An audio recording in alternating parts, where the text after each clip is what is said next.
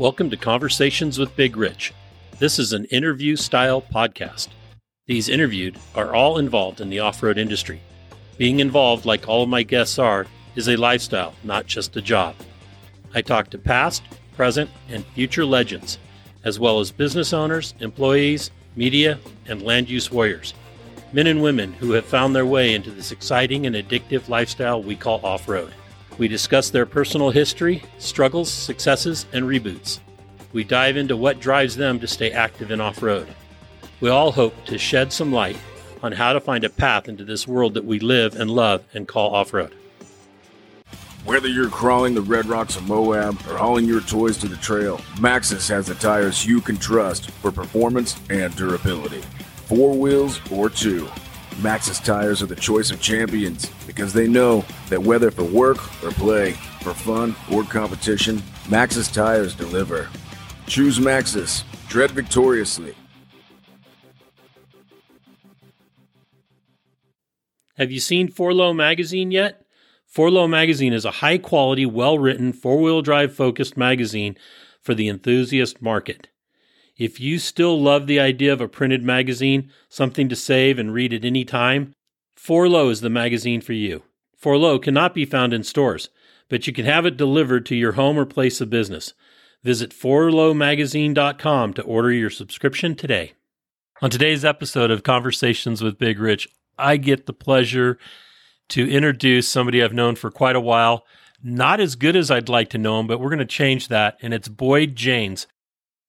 Boyd is a renowned automotive photographer uh, worldwide, has done some phenomenal stuff. If you ever saw Masterpiece in Metals, um, that's Boyd, publisher and off road racer. So, we're going to talk to Boyd about all of his experiences, his backgrounds, and some of that we share kind of. And uh, this will be fun. So, Boyd, thank you so much for uh, coming on board and, and spending some time with us. Well, cool, Richard. It's uh, it's fun to be here. So, thanks for having me. So, first off, the question I ask everybody is, where were you born and raised? Where was your upbringing? Well, I was uh, coincidentally, maybe not coincidentally, I was actually born in in uh, a suburb of Detroit, Michigan. I was born in Livonia. Um, my parents moved to California when I was very young. Uh, I sometimes say thankfully because I, I, do love California so much. I love the ocean and the beach, which is I've lived close to most of my life. Um, but yeah, I, I, still consider myself, uh, you know, uh, got Detroit in my veins. Um, and like I said, it's perhaps no coincidence I ended up in, in an automotive space. A lot of my relatives in one way or another we're involved in the automotive industry as, as a lot of people are in, in, that area. It's kind of unavoidable. It's such a, a huge industry. And uh, in fact my grandma uh, worked at the detroit plant or i can't remember which one. I think it was in dearborn but she she worked in the executive dining room and actually served food to, to henry ford back in the day. So um, kind of a cool connection. So that brings us bring us back into the the off road racing then. So, but we'll get to that. How old were you when you when your parents made the move from Detroit to California? Uh, I think I was. I want to say I was uh, probably two or three. Oh, okay. So yeah, very young. Your real memories yeah. are from California. Yes, yes, exactly. Um, I, I I struggle with saying I'm from Detroit when in fact, you know, really I was raised in California and kind of a California kid through and through. I I was born in and raised in the San Francisco Bay Area, just outside of San Francisco, but I still say I'm from Placerville. you know, 126 miles away up in the mountains where I'm at now. well, that's that's pretty amazing. And in fact, you know, when we moved to California, the first place we lived was in um, uh, Almaden, which is up in that area. Right. Um, yeah. So and then shortly after that, made our way down to Orange County, San Juan Capistrano. Oh, that's a that's a good area to be in then. Yeah. Yeah, well, it's where I spent most of my life: San Juan Capistrano and, and San Clemente, Dana Point. Um, lived in all those places for various amounts of time. So that means you had a skateboard and a surfboard. Still do. Yep. perfect. you can't give them up if you're in that area. No, no, it's kind of hard. I mean, geez, you know, it's an activity you spend most of your life striving to to to uh, to do uh, great lengths to, do every day. You know, it's kind of the, something that, that, every kid does around in this area, and um, boy, it's tougher to do as you get older. Though I, I don't step on skateboard very often anymore because I just know better. you know, falling in the water and falling on pavement. Now, if you're going really fast, like behind us, you know, some kind of a ski boat that does over 60 miles an hour, hitting the, the, the water can be painful. Um, but pavement from, you know, your your your feet are six eight inches off the ground and you hit the pavement, and it's a lot rougher than it is hitting water most of the time. Oh yeah, uh, yeah, especially if you're falling from the top of a pool to the bottom of the pool. I skated half pipes and pools, and uh, boy, we we skated on uh, giant sewer pipes that were on the back of a train in the yard in Capistrano Beach when we were younger, and uh, I found I, I found out what it feels like to to crash on just about every surface. so let's go into uh, into school. Um, what kind of a student were you? Not a very good one when right. it comes to uh, you know your your bread and butter traditional academics, I was terrible. Um, I, I do remember in high school uh, having to go and visit, uh, I think it was my history uh, teacher to, to, and literally had my cap and gown that I just picked up from, you know, where all the seniors would pick up their karate equipment. And I think I had my cap and gown under my arm and went to see my history teacher and went, well, and he said something to the effect of, you just scraped by. and I, did a little fist bump when yes, I'm graduating. so uh, yeah, I was not a very good student. I wasn't interested in in much that they were teaching. Um, I, I, it's embarrassing, but I, I do remember actually purposely doing bad in in some of my advanced placement classes because none of the kids in, the, in those classes were anybody I was interested in hanging out with. My friends were in regular classes, and I just didn't have any interest in staying in the classes, which was kind of, you know, in hindsight was stupid, but, um, you know, was again more interested in, in getting out of school and going climbing someone's fence and skating their ankle. Right. And, uh, what in, in, what led you into photography in your in your early years? Was it shooting, skating, and surfing? Um, for sure, that was something that um, I did early on. But I think really further back than that, um, my mom is an artist. Um, she was always drawing and painting, and um, along with that, she always had a camera laying around. Uh, it was helpful for for her to you know shoot some of her subjects, especially things that were in changing light or something she couldn't keep set up or whatever it was. She would shoot photos of it and he always had a camera lying around and i was always frustrated because i really aspired to be an artist like my mom but i couldn't draw to save my life. And you know ended up you know picking up her camera here and there and then eventually got one of my own for christmas. And um you know i in back i guess you know back when i was probably from 11 till about 15 or so, I was very interested in scuba diving and, and thought I wanted to be Jacques Cousteau.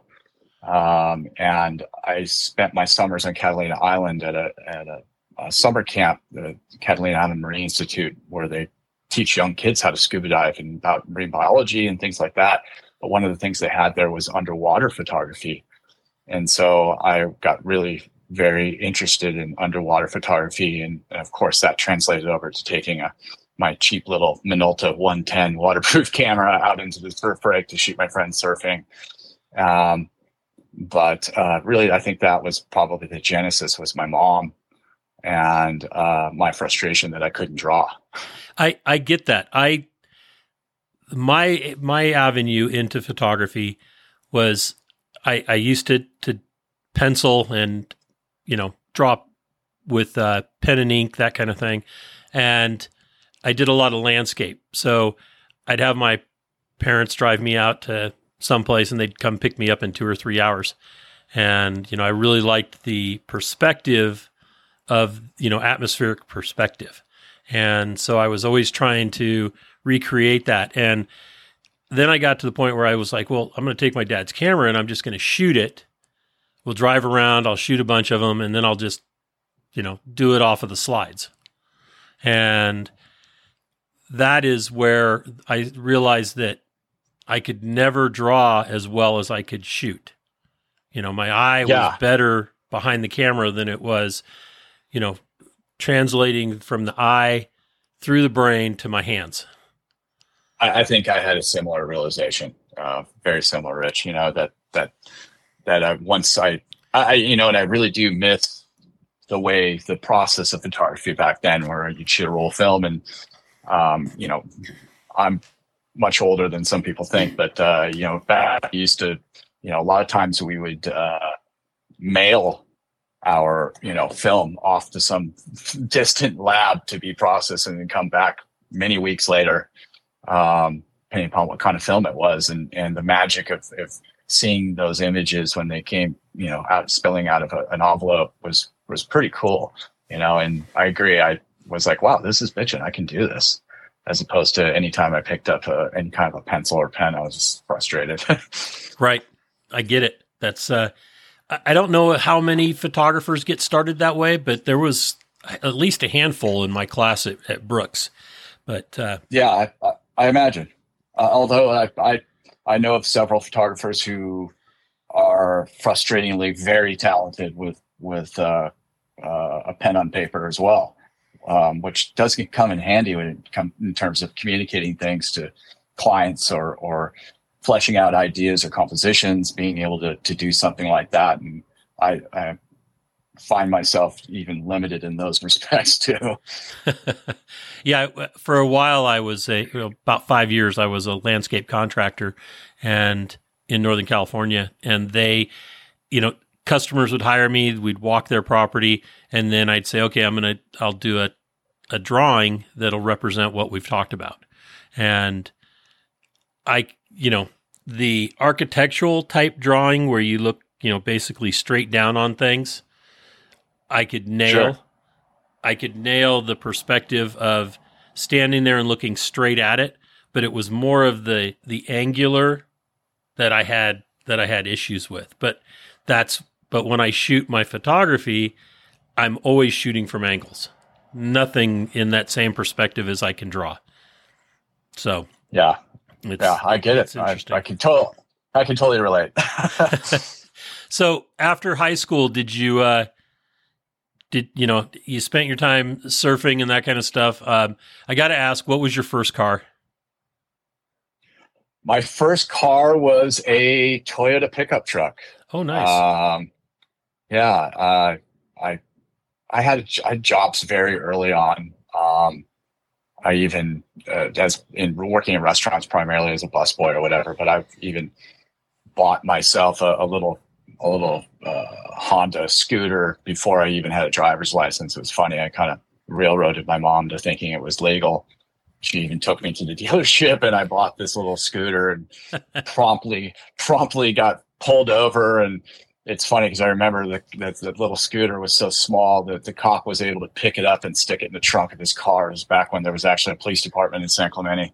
They were they had their own police, and it was you know still kind of a small town. And he he said, "Oh, I I knew you just looked too young." And then he just put my scooter in the trunk and drove me home. My mom saw you know this cop pull up and pull me out of the car, and it was it was pretty funny. But um, yeah, so I, I I had jobs, I had my own money, so I you know a couple years later, I actually went and bought a, a used Toyota pickup truck. And uh, I don't think it took very long before I um, had put stickers on it and tried to make it look like Ivan Stewart's stadium truck or something, because I, I, was a fan of all of that even back then. Um, one of the first things we did when we got our driver's licenses was was go to Mexico, go to Baja. Um, for me, it was uh, in, in, the beginning to go diving. I used to go down to go spearfishing and go get scallops and cook them on the beach and do all the things that that uh, you know that Baja had to offer in terms of that. And then uh, quickly learned that there was, you know, it was pretty easy to go watch off road racing down there, and have spent many, you know, nights and early mornings out in Ojos camping with all locals, and you know, sitting on the tailgate of buddy's pickup truck and watching watching them come through the rollers out there, even back then. Um, but yeah, I think it was some foreshadowing, really. That's that's pretty awesome. I didn't get a chance to go to Baja until 2003 was my first trip, and Oh, that wow. was with BFG. well, it's funny during COVID, I actually had a project, a personal project to go through. I had just giant boxes of of film and prints and just stuff I never threw away or never really went through. They just were places where I placed things and and uh, never organized it, anything like that. And I think I spent the better part of two months sitting in the center of my garage with a couple of folding tables and a, a light box and just went through all this old stuff, you know, uh, all the way back to those envelopes of prints from when I was younger to big giant, you know, uh, banker's box full of, of uh, boxes of slides from, from my professional jobs that I never threw away, even the, the outtakes. So I had all kinds of stuff, but I, I remember I ran across some stuff that I shot back then at, Ojos. There's some pretty cool old photos, um, you know, of Ivan, you know, going off off one of the rollers with the helicopter in the background, and you know, pictures of my buddies and I down there doing all kinds of shenanigans. But uh, yeah, it's just it's a long time ago. Um, but that that was really really fun. Baja was a lot more wild, a lot closer to the border back then. Um, you know, it's hardly recognizable in most places these days. Yeah, especially if you've been going that long. Yeah. You know, just from 2003 to to when I went down for the 50th. Was it the 50th? Yeah, I think it was the 50th with uh for the the 1000 and score. It was uh it seemed like things had changed a lot. You know, there was pavement. Yeah. There was pavement down to, you know, down the down the east side. You know, there used to be there was nothing after, you know, Yeah, I, I think far. one of the things, one of the things that that uh, it, it has really um, been a bummer for me in recent years is that is the the highway being paved there in Puertecitos and past Gonzaga and you know bypassing past Cocos and all that. I mean, that area has dramatically changed. It was you know even though it wasn't a terrible road, but it was pretty brutal on cars, just washboard, and it just kept you know kept people from going down there who, who weren't prepared to go and now you, you go down there and there's you know all kinds of family sedans and semis and it's it's a bummer it used to be a fairly remote spot just just just outside of san felipe yeah, hashtag uh, van life. yeah oh well i i had a friend of mine down in cabo a couple weeks ago tell me he calls it the vandemic well we were la- we were laughing about all yeah, we were laughing about all the sprinter vans down in East Cape of Cabo, and he said, "Oh yeah, it's the Vandemic." I'm writing that one down. I love that. Yeah, that's a good one, right? I, I, I totally took note of it myself. I that oh, I got to use that. So I'm so happy I could do it here today. yeah, that's going to start a new trend. There's going to they have to put out stickers or something. Yeah, So we'll have to hashtag it. There you go. Yeah. Um, what was your what was the camera besides that your little Minolta 110? What was the first like real 35? I had uh, coincidentally, I had Minoltas. I Okay. they were, you know, they were a um, very popular brand back then for little 35 millimeter SLRs. Um, and it just, I think primarily is because I think that's what my mom had.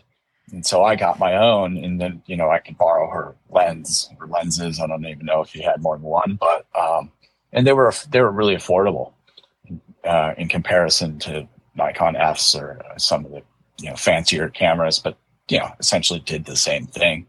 You know, back then, it was really the, camera body itself was just a means to an end. There, were- there wasn't any crazy features on them until you started getting into motor drives and stuff like that. the just the standard bodies all did pretty much the same thing, you know. Right. I shot with Um, Olympus. Yeah, well, again, Olympus, I think, is was a similar mark to to Minolta in terms of uh, where they were on the uh, the scale of of uh, you know the really expensive cameras versus the uh, accessible ones. But uh, yeah, those were great cameras too, and I just remember how excited I was because it was all metal and you know really had that that very satisfying feel when you when you advanced the film and and it just felt felt I felt like a big deal with that camera. Did you shoot more regular film or did you shoot slide? Um, I think a little bit of both. Um, I think early on I recognized the uh, that that uh, transparency, you know, slide film was what professionals shot, and so I wanted to, you know, I wanted to feel like a professional, and I, I thought it was fun to to look at those, and then also recognize that you could put them into a slide projector and show your friends. You know, um, I think we had a slide projector at home too, which was perhaps maybe a little unusual for most families, although Right. they were very common. Although they were very common, um, but uh, yeah, I, I think probably a little bit of both. Um, and later, when I got a little more serious, it was probably almost hundred percent slide film. Um, I think somewhere uh, in high school, I was very, very. The only class that I did good in, by the way, was my photography class. I had a very um, you know, a one in a million photography teacher at San Clemente High School who was just unbelievably supportive of his students and involved and and caring and really nurtured a lot of a lot of people that I know that were in my class to to, to pursue photography.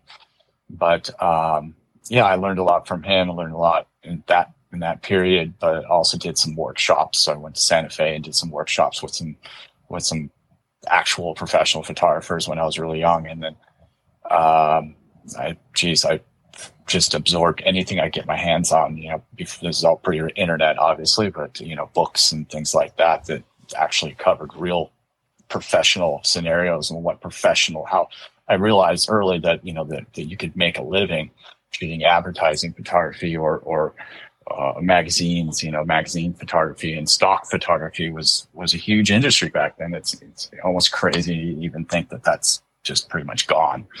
It doesn't even exist anymore. We thank the internet. But, um, yeah, sure, sure, sure. But um, no, it, um, I can't remember what the question was now.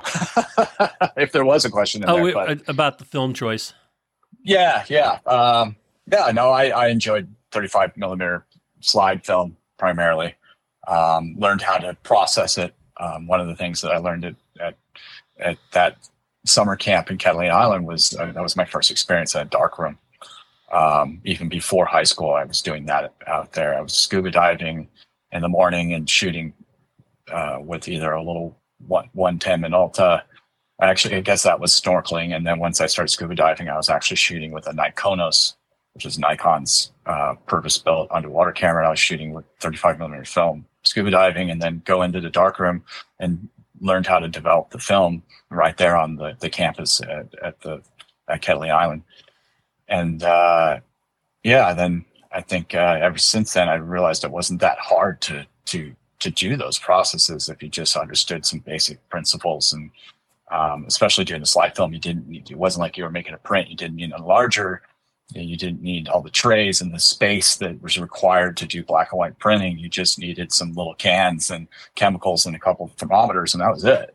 You know, so um, yeah, I think 35 millimeter film or 35 millimeter slide film was really um, something that I enjoyed a lot. Um, Right. Difficult to shoot, very difficult to shoot, as I'm sure you understand. Um, maybe probably a lot of people don't understand how simple photography has become. It used to be a craft that you really had to understand. Um, you know, especially slide film is, you know, a third of a stop off. It was, you know, it was You- junk. you blow it out. It's just- yeah, and there was no saving it. There was that was it. That was the end result. That was the difference between negative film and, and positive, you know, slide film was a, a negative film. You had an opportunity to to make some corrections when you turned it from a negative to a positive in a print. You could you could fix some things. But with slide film, what you've got is what you got, man. And it was very finicky. Yeah, and and you couldn't bracketing back then, which was you know was huge, was it not only was it expensive, but it was Yes. you couldn't do it in action photography because you know you couldn't you couldn't set it up to to have your camera shoot three photos, you know, plus one zero and then you know minus one. You you know you had to uh, you had to manually make the adjustments yourself. So you know you Yeah, had to I- dial it in. I had a lot of Polaroids. Yes, yes, yes. I, I, I loved Polaroids when I started getting into that uh, realm um, because it, it really was something that, uh, especially when you're uh, uh, just starting out as a professional, that gave you some confidence. You're like, oh shit, okay, cool, that's a good exposure. You know, Exactly. Here, check it out. But um, a lot of people may not understand that that that you know before digital, we used Polaroid backs on film cameras to to proof and to to check our exposure, check our lighting, and things like that. But that's what we're speaking of. Exactly. And uh, when did you uh, start shooting? Did I'm sure you shoot in medium format at some point. When did you start doing that, and what was the camera choice then? Um, you know, I definitely had played around with medium format in a few times. Primarily, um, I probably be, probably beginning in junior college. I went to I went to Orange Coast College, which had a fantastic photography program there in uh, Costa Mesa, California. Um, for for a community college, it was one of the most revered uh, photography programs I think in the nation. But I, I think that might have been the first place that I shot both medium format and large format, um, two and quarter film and, and four by five film. Um, but certainly once I went on to to a proper art school, it was a requirement. Um, and uh, Hasselblad was my camera of choice, although I did a little later on um, get some vintage Rolleiflexes. In fact, I'm looking at my first one still sitting on a shelf right here in my office nice. um, which is a, a twin lens reflex Rolleiflex is is a very um, cool camera. I mean, it, it's it's a different way of shooting where you're looking down into the camera and out through one lens and shooting with another. But it's um, it, it's I think it really stripped away a lot of things about photography. Um, although I think anything above 35 millimeter really got into a different realm, anyways. But uh, I loved that camera and using it. I I didn't shoot with a Hasselblad. I still have my Mamiya.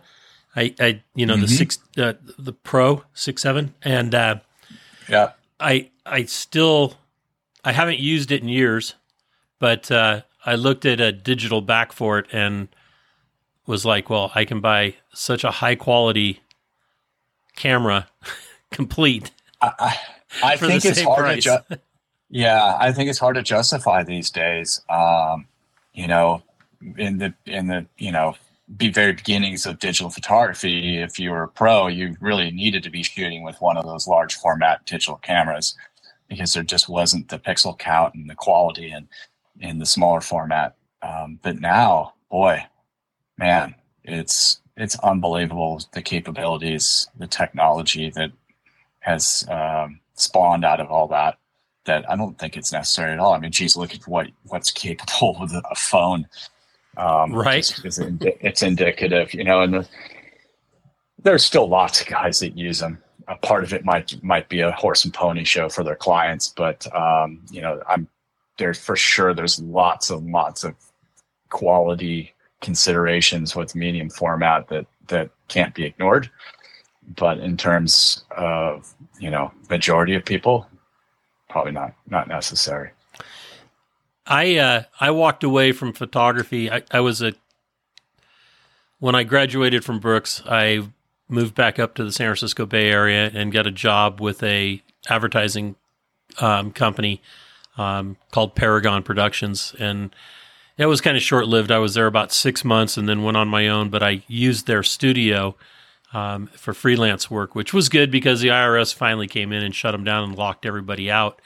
And Huh. luckily, I had all my equipment with me because I showed up to go use the studio for some product work, and the doors were chained, and there was these uh, notices on the on the the the windows saying, you know, do not enter without, you know, this IRS agent and stuff. And I was just so happy to already have my equipment, you know, in the back of my my car at the time because uh, all the artists that were still there and stuff lost everything, you know, at least for a couple of years while they tried to fight and had to show proof of purchase themselves that, uh, you know, all their drafting tables and everything that they used as for their part of the trade, you know, were theirs and not and not the the companies, which with my photography equipment would have just killed me, you know, being, you know, 35, the two and a quarter, and then, you know, the four by five stuff, um, and all the lights and everything else I had at the time, I would have gotten, you know, I had gotten wiped out. But I, I was freelancing and then digital, you know, when f- digital first came out, it was just kind of a, you know, to, to the, the true commercial photographers at the time, it was kind of a joke. And then the processes got a lot better. Um, Adobe, you know, Photoshop came out and really changed things. So where anybody that could use a computer became could become a a photographer. Um, you know, because you could mani- manipulate everything so much better and so much, you know, so easily if you understood the yeah. process you know, with with Adobe, and uh, that well that depressed the hell out of me.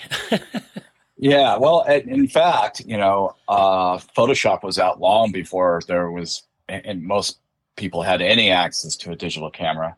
I learned Photoshop one, I think it was, and when I was at uh, Orange Coast College, I had a digital photography class, and in fact, we didn't even. I think before Photoshop, we we worked on a different system, a Targa system. I can't remember the name of that platform, but that was, you know, we took slides and we scanned them.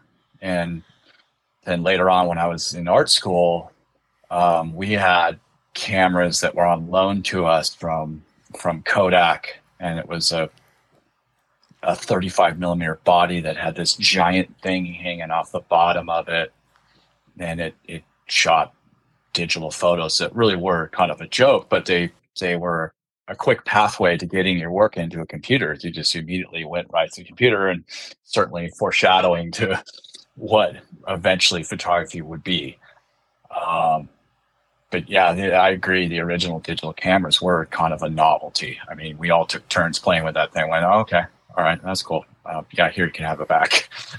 yeah, because I I did so much of my work, you know, was I I did a lot of product work and for catalogs and stuff like that and advertisements, you know, magazine ads and, and newspaper ads. You remember when newspapers were big, um, or oh, yeah. magazines. And, uh, you know, it was, I could take that product and between the lighting and then what I could do, you know, in the processing, I could, I could create something that was, that was, you know, to me phenomenal then I realized that when digital was coming out and somebody could just take the picture and not worry about the lighting much, and then jump on the, the laptop or the computer, not a laptop then, but you know, jump on their computer and then manipulate the hell out of it and bring in objects that, you know, if we, you know, if we wanted to do a replica of, you know, here's the the moon behind, you know, a waterfall or something like that, it was like you know, there was a hell of a process to do it. When with the computer, it made it so easy. And I was yeah. like, okay, this is this is bullshit. I'm not reinvesting. You know, at that time, I probably had forty five or fifty thousand dollars worth of camera equipment. You know, between the lights and everything. You know, and I just said, I'm done, and I quit. well, I, I I had clients who who would call me up when they would get my FedEx envelope after a job was complete and go, "Hey, dude, you gotta, you can't send this film anymore." that they were just insisting that listen, those days are over. We don't want film anymore. You know, we're we're just about ready to unplug the scanners and throw them in the dumpster. You you you got you got to make the transition. Everyone else is doing it, and, and I and then you know uh, you know admittedly the transition to digital photography happened before it was better than film. It happened before it was anywhere near equal. Um, it was merely uh, a matter of economics and convenience at that point that that you know they it was cheaper. You know it was cheaper for them to just take files and go right into the whatever medium or whatever format that, that your photography was going to appear. It was easier and so for them, it just made sense. And it took a while also for photographers to pass on those costs to their clients as well. Um, you know, I used to charge nearly forty dollars a roll for a, a, roll of film to my clients, and when we switched over to digital, nobody knew how to charge for that.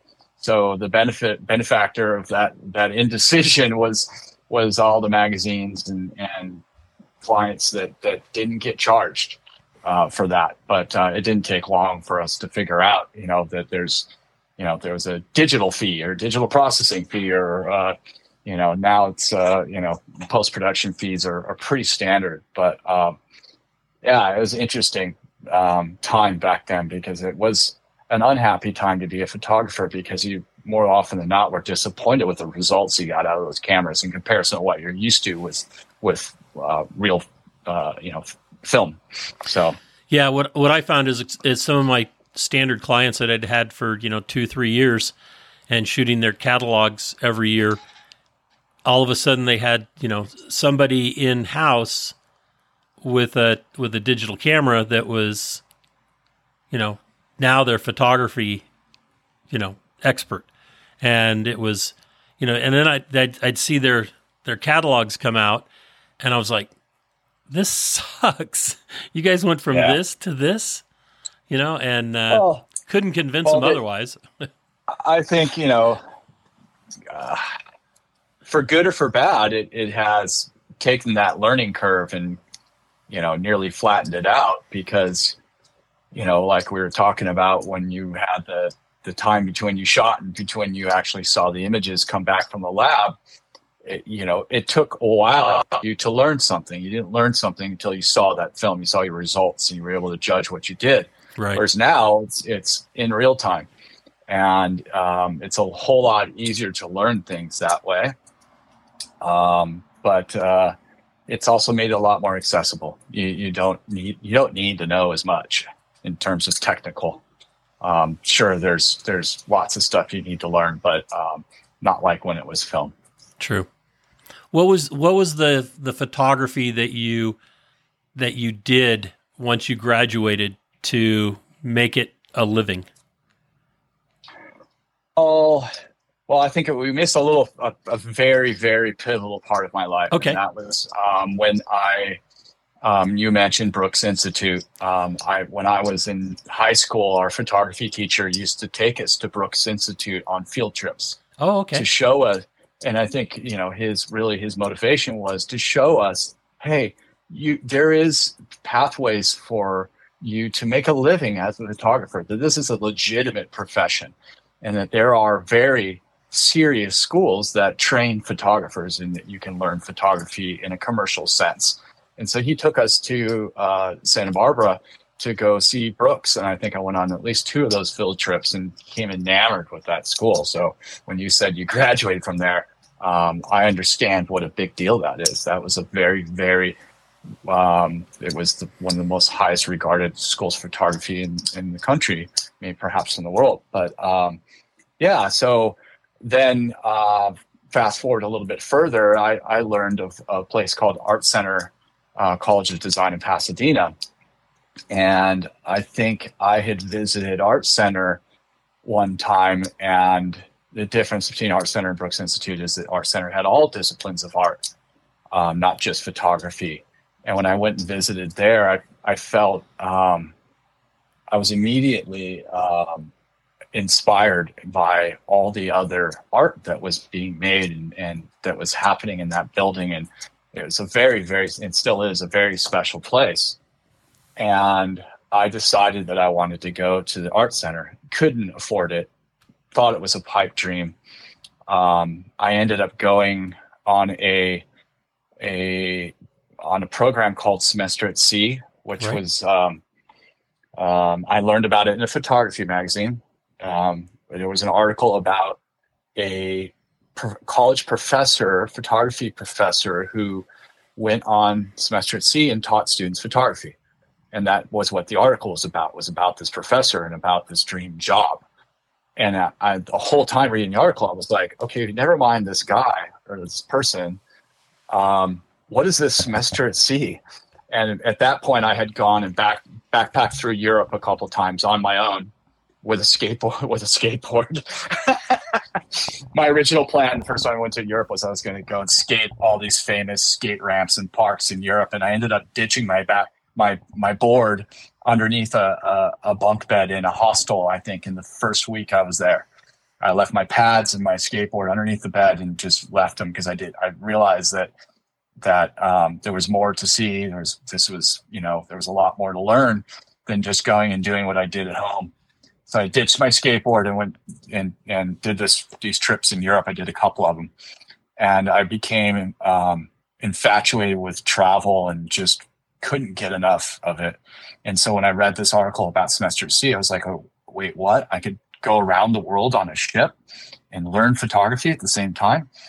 So I applied for that and, and got got in and somehow was able to to to afford it. I did work study on the on the ship, and I had a cabin that was just the tiniest shoebox with a bed, and shared it with another guy. And um, but the work that and they had it, they had a dark they had a dark room in the belly of the ship, and what we would do is you the ship would we started in Vancouver, ended up in Fort Lauderdale, so we went all the way around the world and and a whole semester of college. You got a semester of college units from University of Pittsburgh, and and um, every day you were at sea, you did classes, except for Sundays.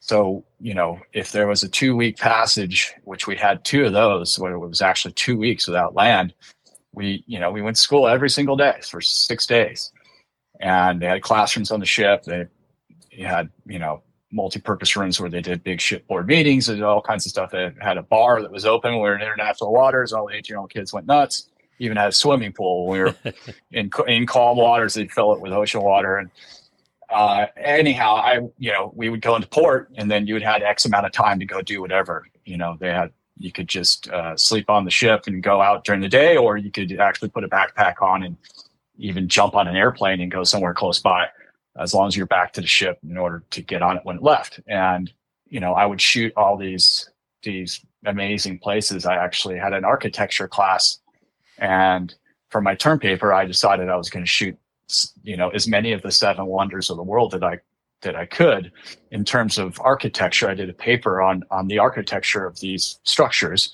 and photographed them. And that would be like Angkor Wat and the pyramids and the Great Wall of China and things like that and but also just lots of very cool travel stuff. I mean, I went to places that back then were crazy to go to. Um, as a you know seasoned correspondent, they would be crazy to go to, and here we were just students. I mean, I went to Cambodia when nobody went to Cambodia. It was a scary place, and Pol Pot was still alive, and we were advised before we got off the ship not to go there. And, we and every, every time they told us not to do something, that's exactly what we did. Right. You know, do not go to Cambodia. Okay, we're going to Cambodia. Uh, do not uh, don't do not go to the north side of the island in Sri Lanka. That's where the Tamil tigers are. As soon as we got off the ship, that's exactly what we did. Do not climb the pyramid. I was like, you can climb the pyramid sure enough, two o'clock in the morning, we, we climbed the top of the pyramid, you know, all that kind of stuff. But the, the photographs, um, I digress. As telling, I could tell stories all all day about that that that journey. It was amazing, changed my life for sure. But uh, the photographs that I shot and the portfolio I I produced on on that trip is what got me into Art Center. I had this really really cool portfolio of amazing travel photography. Again, very exotic, crazy fucking places that nobody went to. And um, that got me into art center. And i would had aspirations to be a you know a national geographic photographer or Condé Nast something. I wanted to shoot those kinds of magazines. And that's what got me into art center. And i got this really crazy envelope in the mail and you, it was this really of course very very high end designed package that came in the mail. and It was this translucent foil, and you could see through it and say congratulations. I could tell when I was walking from the mailbox. Say congratulations. I could see it inside there. I was like, holy crap. I got accepted to this school because I knew that they only accepted, you know, one out of 50 or 100 people that applied. It was something crazy like that. And I couldn't believe I got accepted. And then I was like, well, this sucks because I can't afford to go there because very, it was very, and still is very expensive place to go. And it wasn't until I went and met with some guidance counselors there and financial aid people when they were like, it's okay. All you got to do is sign here. you know, and I actually took, I actually took, my mom was very, you know, she was very good. She, you know, she couldn't afford to really help me, but she was smart enough to, to get me to um, attend some some workshops on how to navigate the financial aid system, and that was really really helpful in, in how to to um, how to work that system and how to um, work it in your own, into your benefit and take advantage of everything you have in terms of your financial position and your uh, uh, your background to to get the most financial aid that you could. And uh, yeah, I went in there and signed my life away. And I admittedly only just recently paid off those student loans. They were like more, uh, they were 25 year mortgages, basically. Wow. I could have gone, I could have gone to medical school for what it costs to go there. Um, and, and that was even with, um, you know, I started out with some decent, you know, basic financial aid, but I, I, I applied for all the scholarships, the, the school, the internal school scholarships, and I actually had a benefactor about halfway through the uh, my my time there that my tuition was completely paid for by some very um, uh, generous philanthropist who who who paid my tuition. Um, but uh, it was it was a great place. I mean, it was everything I'd hoped it would be and more. Again, talk about pivotal moments. I think that semester Sea Trip and then um, um, going to Art Center just changed everything. Um, I learned and saw things that that uh, and it, it's it was like photography boot camp too. I'm sure Brooks was very similar. Yes, we weren't allowed we weren't allowed to touch anything other than a four by five camera for the first year and a half or something like that.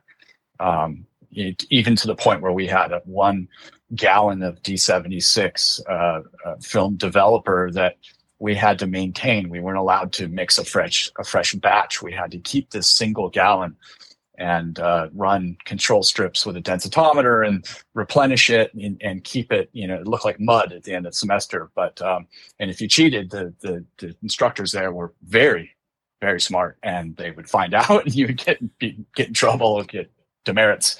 Um, in fact, my black and white instructor was uh, a gentleman named, uh, I'm struggling to remember his first name, but it was Mr. Can. And he was, uh, very, very involved with developing black and white processes, and in fact helped Ansel Adams developing the cold head light uh, uh, enlarger and all this other stuff. But they were they had amazing, amazing uh, um, faculty there, and in fact, um, I met an instructor there who, um, well, back up just a little bit. One of the things about Art Center was is and is is that it is the premier school for transportation design, meaning that the majority of, of um, car designers, automobile designers who design the automobiles themselves, all come from Art Center.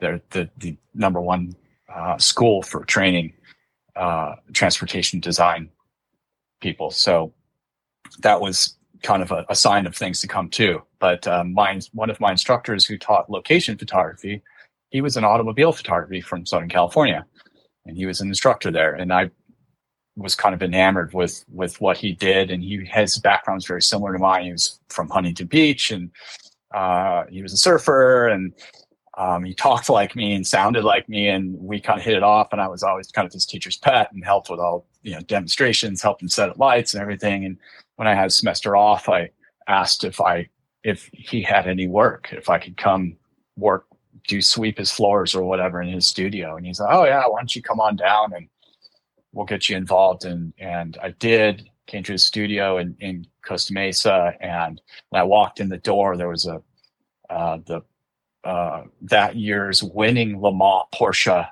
uh, sports car was sitting in his studio. ready to be shot. Wow.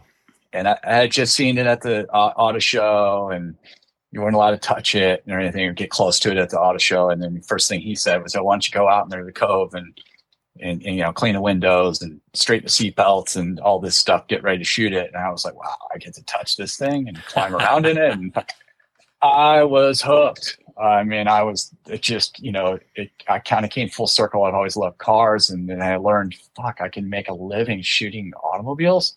This is so cool. This is the coolest thing, and it it, it combined a lot of things I loved about photography, um, and or a lot of things that I loved: automobiles, photography, um, action. You know, a lot of uh, automobile photography is action photography, much like I was shooting skateboarding and surfing.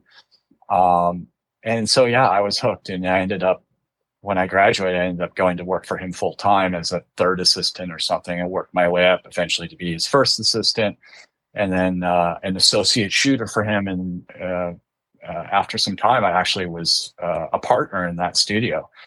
And he's, you know, speaking of the masterpiece of metal that I used to shoot for Dirt Sports, that was really um, inspired by um, that same shoot he was doing for the Porsche was for Racer magazine. They had a uh, a center spread called In Focus, and I learned how to shoot cars like that like you saw in Masterpiece of Metal really was something I learned from him. And it was really in the same vein. Um, uh, so yeah, that that's how that happened. And I, I never looked back. I, I, had, you know, uh, I met a lot of people in the industry in, you know, automobile space, editorial space, magazines, etc., through that job, that relationship with him. And um, it wasn't until some time later when I met a gentleman named Marty Fiolka, where I really started to you know find a, find a pathway into off road. Um, my first uh, professional, call it job shooting off road racing, was the 1998 Baja 1000, I think. Okay. I think that was it. Maybe even earlier than that. But um, yeah, it, it, turned out that I, I realized that there wasn't a lot of really high end photographers or a lot of proficient photographers shooting um, on on a kind of an advertising level and off road. And I thought I would take my skills that I learned. Um, you know, I, when I first went out on my own, I was shooting a lot of Indy cars. I was shooting sports car racing. I was shooting drifting.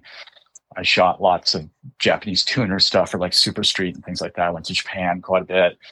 And then, uh, you know, off road racing thing was just, it really brought you know, yet another passion of mine. Uh, you know, I loved driving off road. Um, you know, that Toyota truck I told you about, I, I beat that thing off road every chance I could get and, and was enamored with off road racing as a young kid. So again, it just, you know, brought so much joy to be able to go and make a living doing that, albeit not a great living, but you know, there certainly isn't the same kind of money in that as there was in say, you know, Indy cars or, or, you know, some of the other formulas of, of motorsport. But um, yeah, I just I loved it so much. And your time into the magazine industry was that uh, where did you get your start there? Um, well, for sure, I shot a bit for Racer magazine. Um, again, as as uh, you know, my relationship with with Rick Rick, his name's Rick Grace, who's owned that studio, and and he shot a lot for Racer, and there was, you know, they threw me a, a bone here or there. Um, then I was shooting uh, a fair bit for Auto Week. It became a very kind of a regular gig for me. It was Auto Week, and then, like I said, some of the Japanese tuner magazines, the European Car, Super Street, and things like this. So freelancing. Um, yeah, oh yeah, everything was freelance. Okay. Um, everything was freelance. Um, and then um, you know, fast forward again with with my relationship with Marty, we we turned out we started out as as you know a, a client and photographer relationship and professional relationship, and then we became fast friends.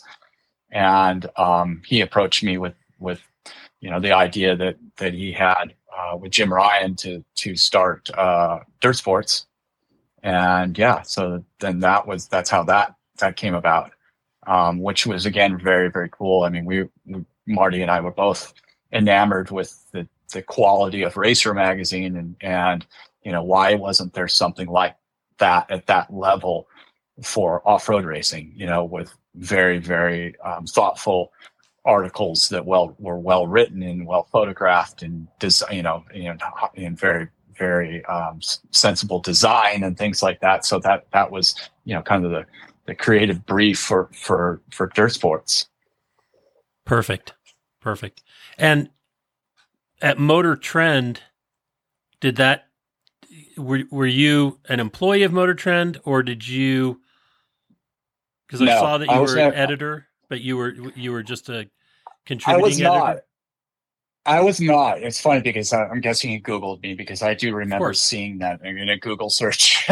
I wasn't. I don't. I was never an editor, but I did shoot for a lot of the Motor Trend books. Um, I did. I shot. Certainly shot for.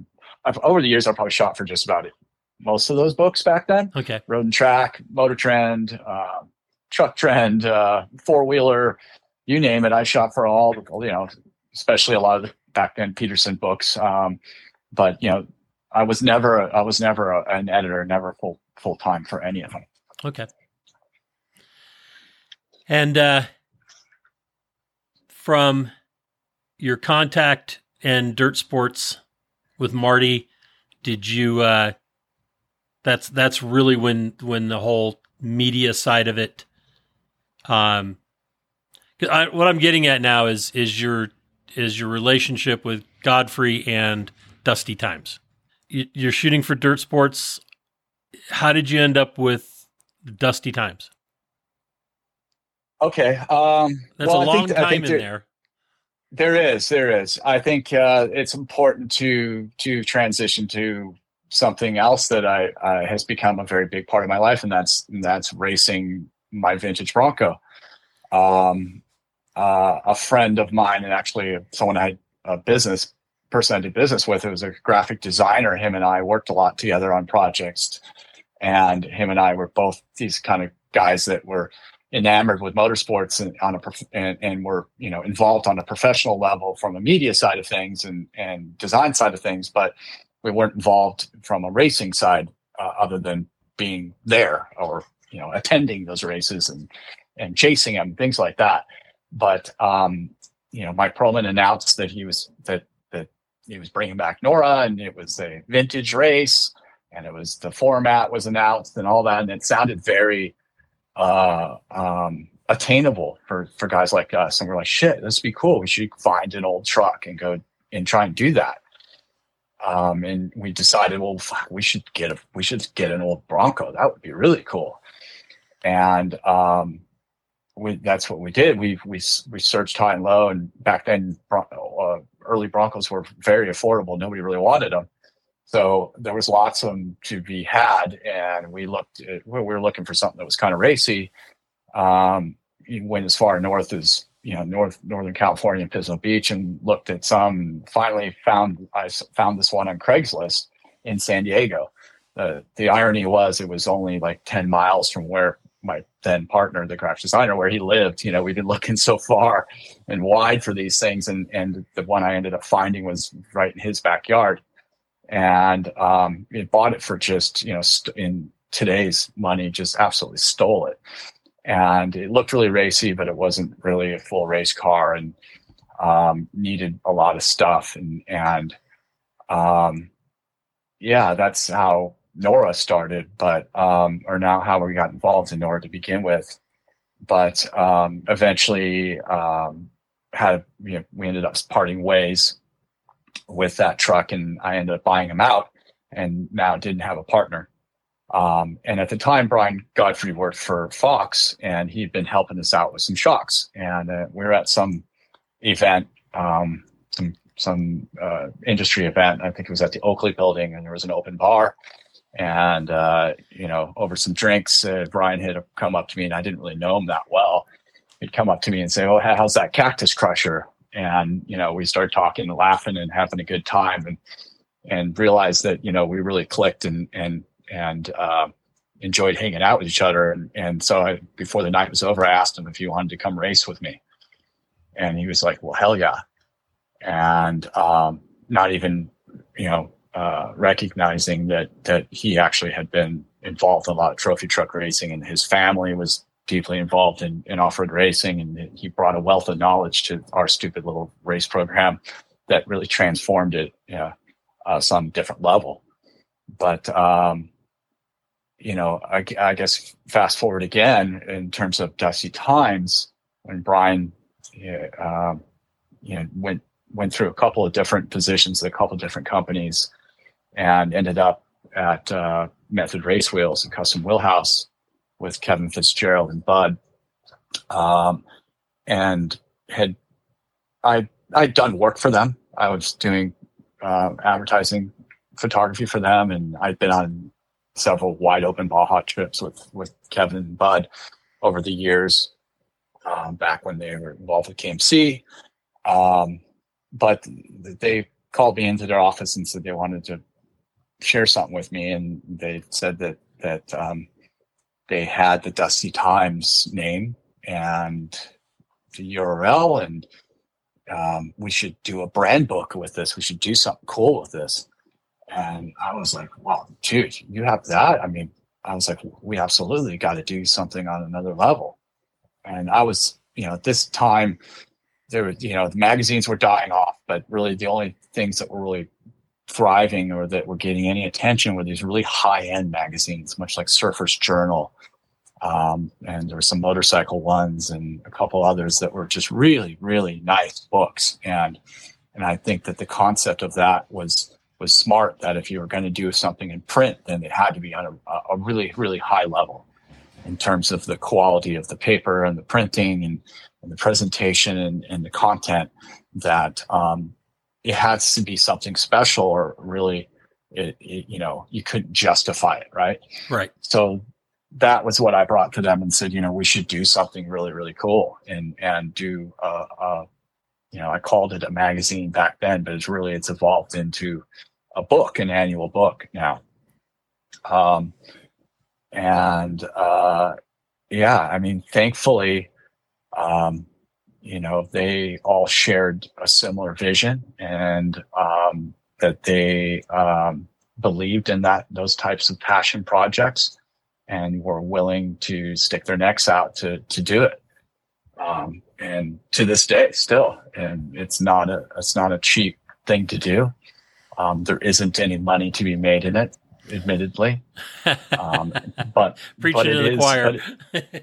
Yeah, but it is a an effective marketing piece in many ways, and it is you know really it, it's it's as much a gift to the community than anything really. In in that you know we we exist in this space, this really you know um, cool um, you know group of you know amazing group of individuals and amazing technology and amazing locations doing these extraordinary things, racing these cars, you know, in these crazy environments.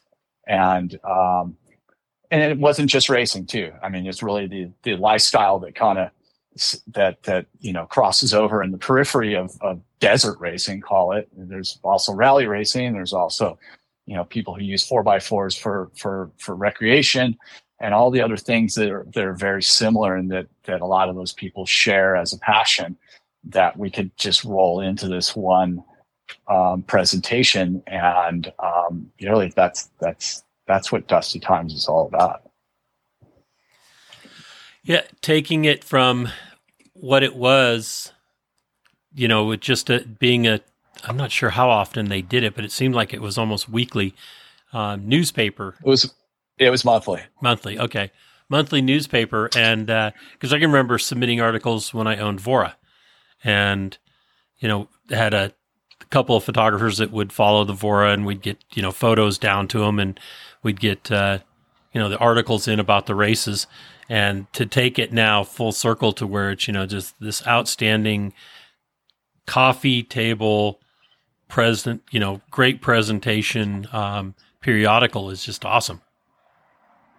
Well, I, I, have to say it was it was daunting, uh, and you know, um, what Dusty Times used to be was not lost on me. And, you know, what it was was a revered publication, perhaps the only one that was dedicated to desert racing almost exclusively, although they did cover other, again, other forms of uh, formulas of, of off-road motorsport rally and et cetera, even mud bogs and stuff like that. But uh, I remember it when I was, you know, like I said, trying to make my Toyota pickup truck look like Ivan Stewart. I used to go to those shops where they sold stuff and had shocks hanging on a wall to oogle at those things and dream about parts I couldn't afford.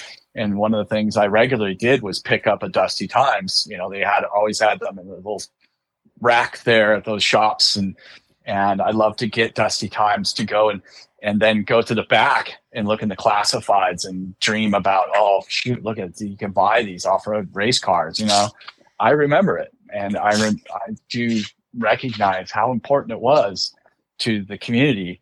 And again i think you know part of me wanted to reinvigorate that um, having something that that was dedicated to to this community. And um, it was scary because i knew that a lot of people were going to go oh you can't do that you know? And some people did say that. You can't take dusty times and call it dusty times. This isn't dusty times but i think hopefully over the years now that, that people have come to realize that we we're, we do hopefully do ju- the name justice but in a different way Right. Yeah. I think you did. I think you, you guys have. How many have you put out now? five Five. Okay. five years and it's crazy when we did the issue five last year um also it just blows me away how time flies by. So wow we've done five years of this. And it's a it's a fairly um it's, i'm overstating this ridiculously but um it's a it's a huge effort. Um it's just myself and and and uh, a designer uh, friend of mine. And uh, you know we do it all ourselves. You know obviously i i leaned on some contributors. In the beginning it was almost exclusively everything i did everything wrote it shot it you know. Um, but that that became very evident uh, early on that that wasn't sustainable. So and, and also i didn't want it to be about me. I think back then i just i don't think i could have got people to do stuff for next to nothing just because they nobody knew what the heck this project was. But now I think people understand and, and are, are eager to, to, to want to do stuff with us. So um, it's become, um, you know, now it's a lot of contributors, which is awesome because I love getting just as much um, of other people's vision and perspective in it. That's that's great. That's that's what we try to do with our magazine. It's not about it's not about us or even you know the rock crawling, um, you know, which is where my heart is at. It's about the enthusiast, and I look for those enthusiasts that uh, that are like you know say they're posting up, you know, hey, I'm going to this Jeep run or I'm going to go do this trail, you know, and I'll I'll shoot them a, a, a message and say, hey, you know, do you want to you know, do you have a camera? You, you going to take pictures while yeah. you're out there? Don't write about it yeah. just on Facebook. Let me know. You know, we'll publish it. Yeah. And uh, it's it's working out really well doing that. It's uh, you know, the magazine industry has totally changed since since the big ones have gone away, and uh, but I think it's it's still viable. It's just it's a different it's a different market. It is, and again, I think you know the reason why you guys still do a print version, correct? Correct. All on only yeah. only print. Yep. Only print. Okay. Um, yeah. I mean, and, and the fact that you that it still exists is is indicative of the quality of it. It must be because um, I I truly believe that only good books still exist because it it's it's a big ask for a consumer to go and either go to a bookstore, which are also a dying breed, and buy a magazine, or find a newsstand that carries magazines and, and buy an actual magazine, haul it around and open it up and look at it. But it has become something um, uh, extraordinary. Whereas it used to be so ordinary, now it is extraordinary. Right. Everything's view, viewed on a phone or or uh, some sort of a screen these days, and to have an actual print piece, it has to be kind of extraordinary for people to go to the lengths to, to acquire that, to get that, and to want to have that, right? So, um, yeah, I mean, that's really, you know, I think, you know, yeah, it's it's a it's a shame. I still love to go to the bookstore and and thumb through magazines I have no intention of buying.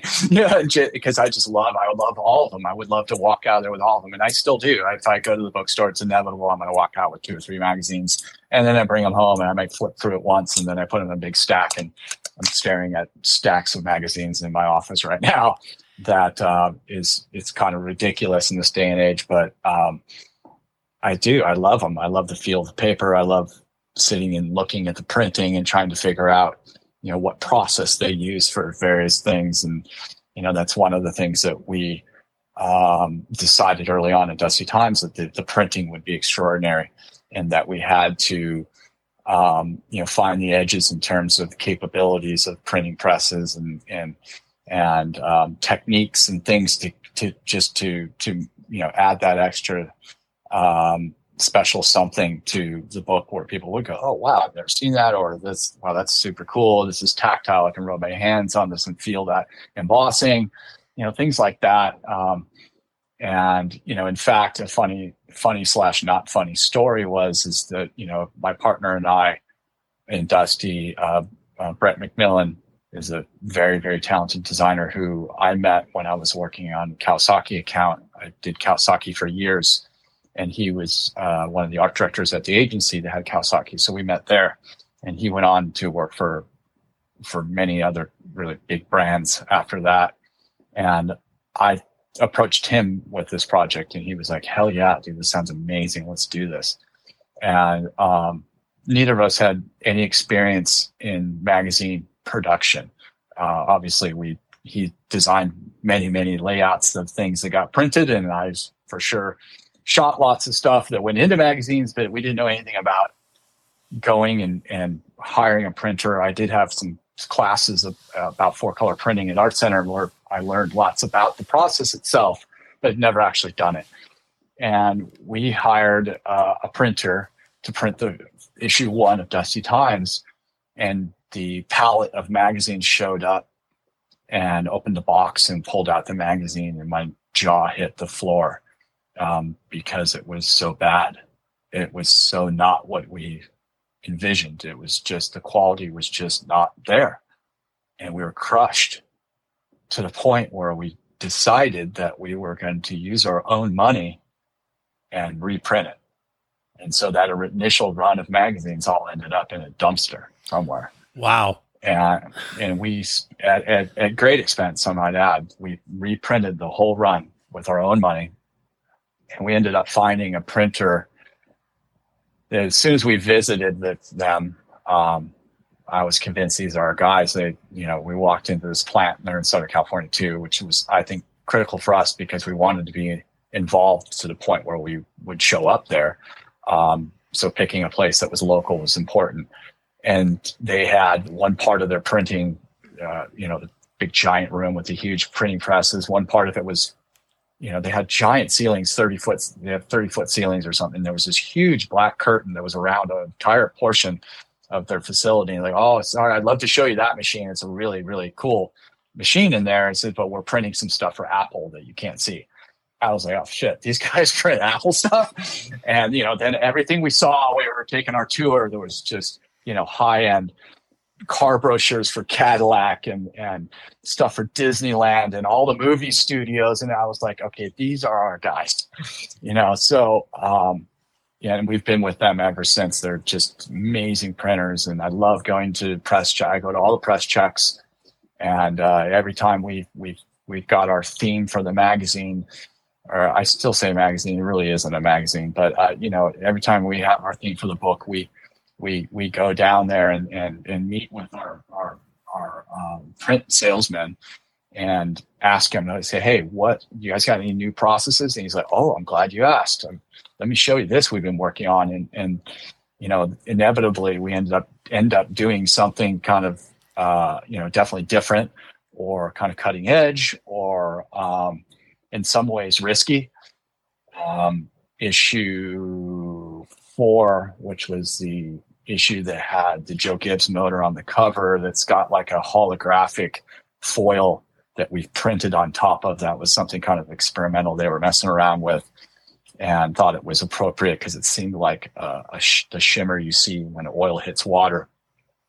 Um, but things like that. And, and we always try to, you know, find something that we can add in, something that, that normally you would, you just cut out because it's expensive, but we try to make sure that we leave something uh, in terms of budget to do something that's really cool or something that's unexpected or something that gives it that tactile feel, you know, and we spend a lot of effort in picking papers and, and, and like I said, going to the press checks and making sure everything's perfect and really leaning into the expertise of these guys of, of what is really a, you know, a dying craft. I mean, these guys are dudes that, that there may not be a new generation of guys who know how to run four color print presses or that, you know, know how to do that stuff on that kind of level. Right. So, what is your distribution model? Our distribution model, I mean, admittedly, we give most of them away. Um, really, it uh, it's become something of a corporate gift. You know, p- part of my original creative brief for Dusty Times was that I was I was very inspired by the Pirelli calendar and what they had done with a high end printed piece, and that it was an annual, and that it was a select mailing list that that you nobody knows how to get on it, but everyone wants to be on it, and everyone wants to receive this thing in the mail.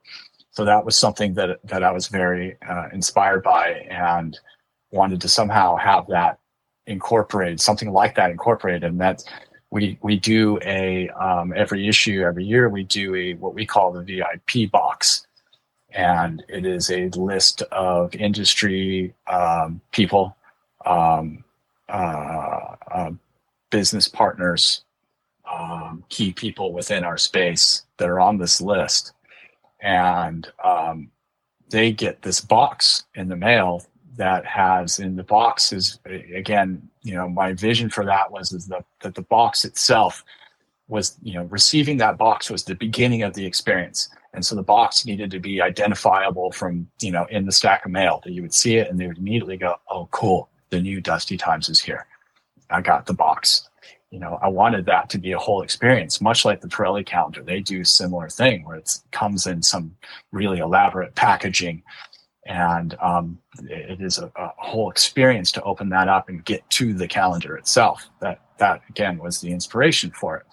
So the VIP box is a uh, you know, box that you know has identifying marks on the outside, and when you open it up, you know, immediately the experience continues with yeah, um, the magazine in in in die cut foam, and then underneath there's some sort of uh, a gift that is, or an item that is a um, that is on theme for the magazine. And the very first one, as an example, had a little ditty bag or a little uh, uh, bug out bag type thing that had little items in it that all related to the content in the magazine.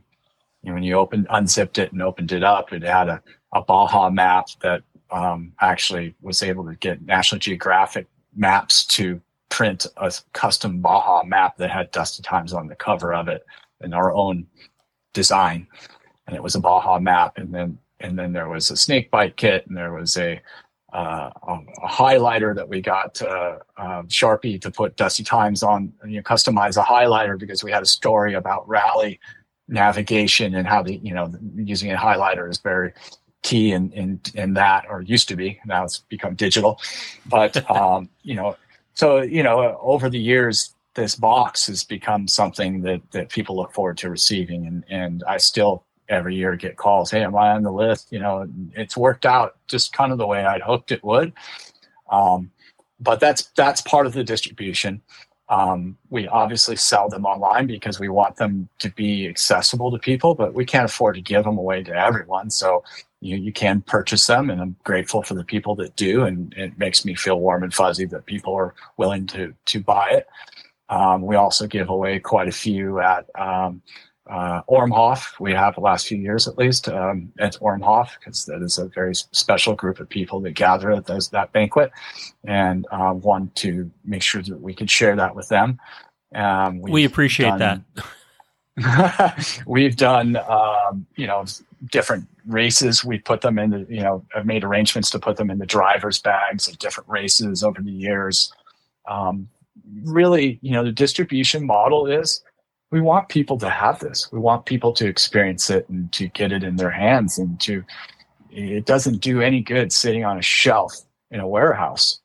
Um, this isn't some commodity that needs to be counted and and um, and distributed in that sense. I don't believe. You know, um, it, it's something that we hope that people will enjoy, and and we want as many people to see it as possible, and many people to enjoy it as possible across our entire space, and hopefully people outside of our space that can appreciate it. And I think that that uh, I hope the hope is that even if you don't know anything about off-road racing, you have zero interest in off-road lifestyle, or you're not an enthusiast in this segment, that you can appreciate at Dusty Times because of what it is, because of wow, this is cool. Again, I haven't seen a, book like this, you know, and and could appreciate the photography, can appreciate the writing, can appreciate the the design and the printing um, so I, I, think it has broad appeal, uh, even outside of our space. I would hope,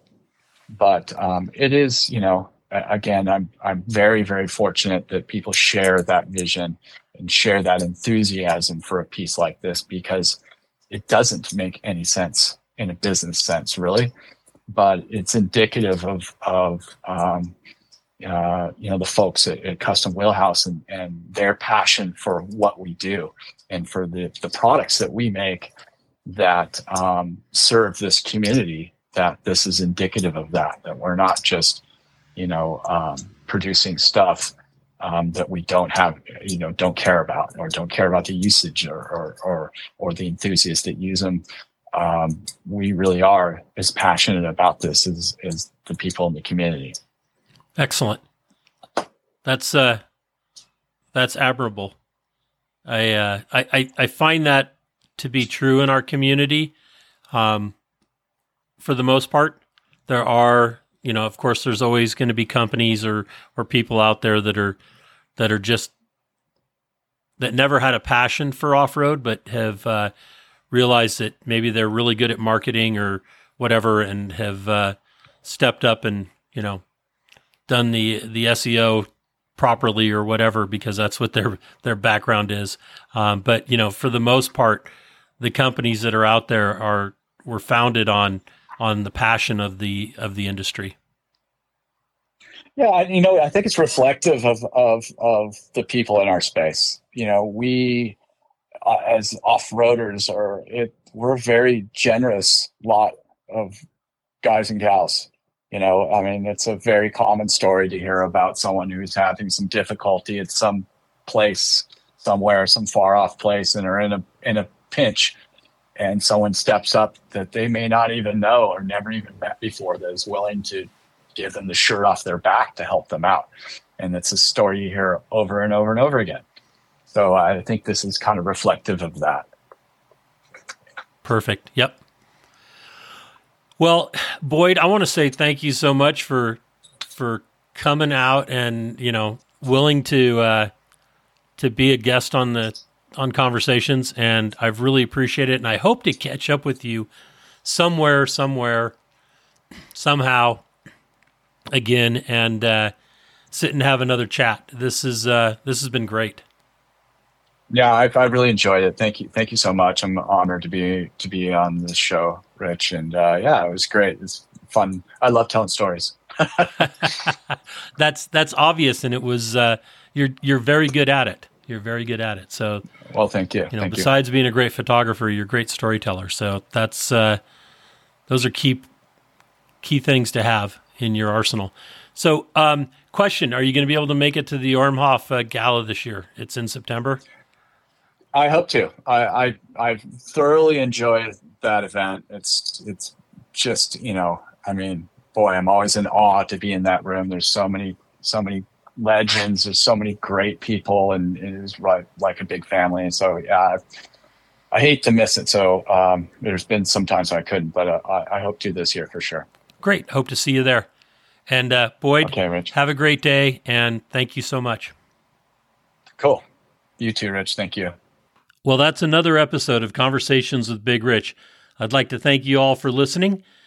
If you could do us a favor and uh, leave us a review on any podcast service that you happen to be listening on, or send us an email or a text message or a Facebook message and let me know uh, any ideas that you have or if there's anybody that you have that you think would be a great guest please forward the contact information to me so that we can uh, try to get them on and always remember live life to the fullest. Enjoying life is a must.